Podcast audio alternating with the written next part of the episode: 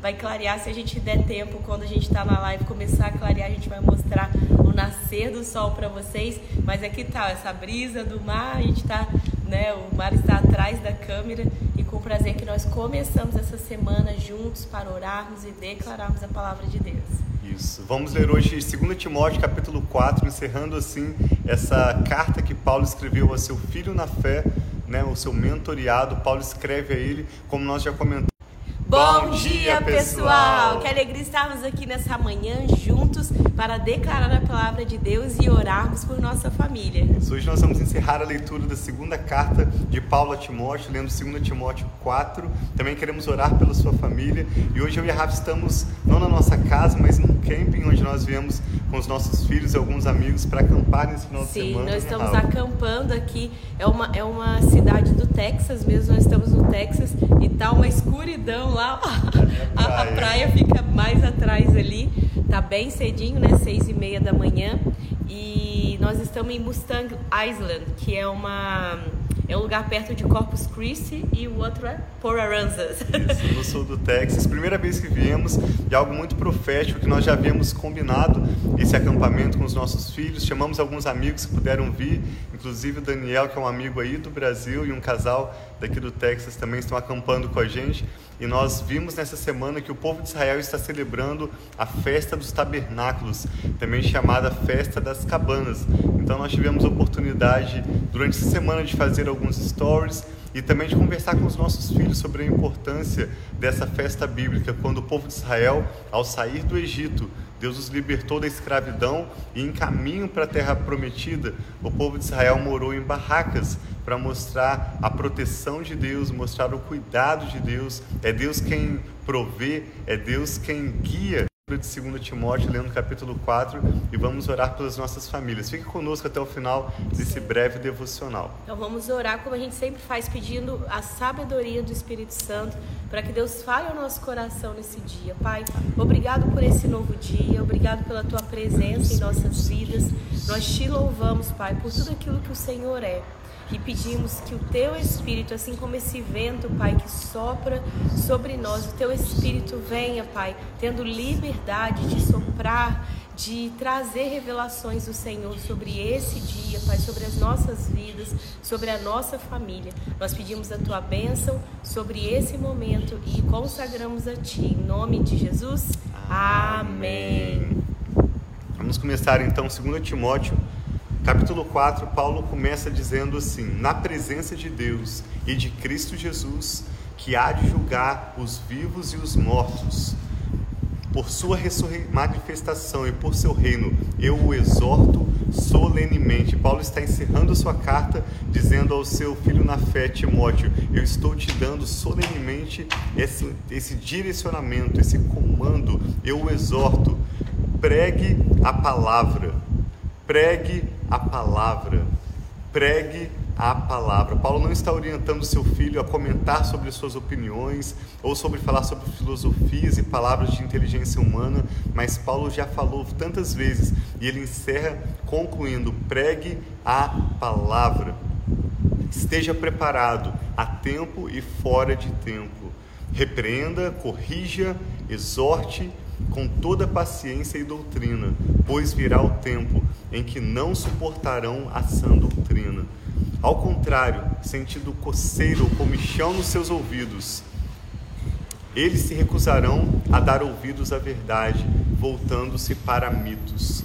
Você, porém, seja moderado em tudo, suporte os sofrimentos, faça a obra de um evangelista. Cumpra plenamente seu ministério. Verso 6 a Éfeso. Quando você vier, traga a capa que deixei na casa de Carpo, em Trode. se contra ele, porque se opôs fortemente às nossas palavras. Na minha primeira defesa, ninguém apareceu para me apoiar. Todos me abandonaram. Que isso não lhe seja cobrado. Mas o Senhor permaneceu ao me deu forças para que por mim a mensagem fosse plenamente proclamada a todos os gentios, e todos os gentios a ouvissem. E eu fui libertado da boca do leão. O Senhor me livrará de toda obra maligna e me levará salvo para o seu reino celestial. A ele seja a glória para doente em Mileto, procure vir antes do inverno. Eubulo, Prudente, Lino, Cláudia e todos os irmãos enviam saudações. E ele termina no verso 22 dizendo: O Senhor seja com o seu espírito a graça esteja com vocês. Amém. Que o Senhor esteja com o seu espírito e que a graça de Deus seja com vocês. Amém. Eu e Rafa vamos encerrar orando pelas nossas famílias. Nós gostaríamos de mostrar para vocês o nascer do Parece sol tá aqui um na frente da praia, claro. mas eu acho difícil o celular pegar. A gente promete postar alguns stories para que vocês possam acompanhar um pouquinho. Eu já postei vários ontem, né?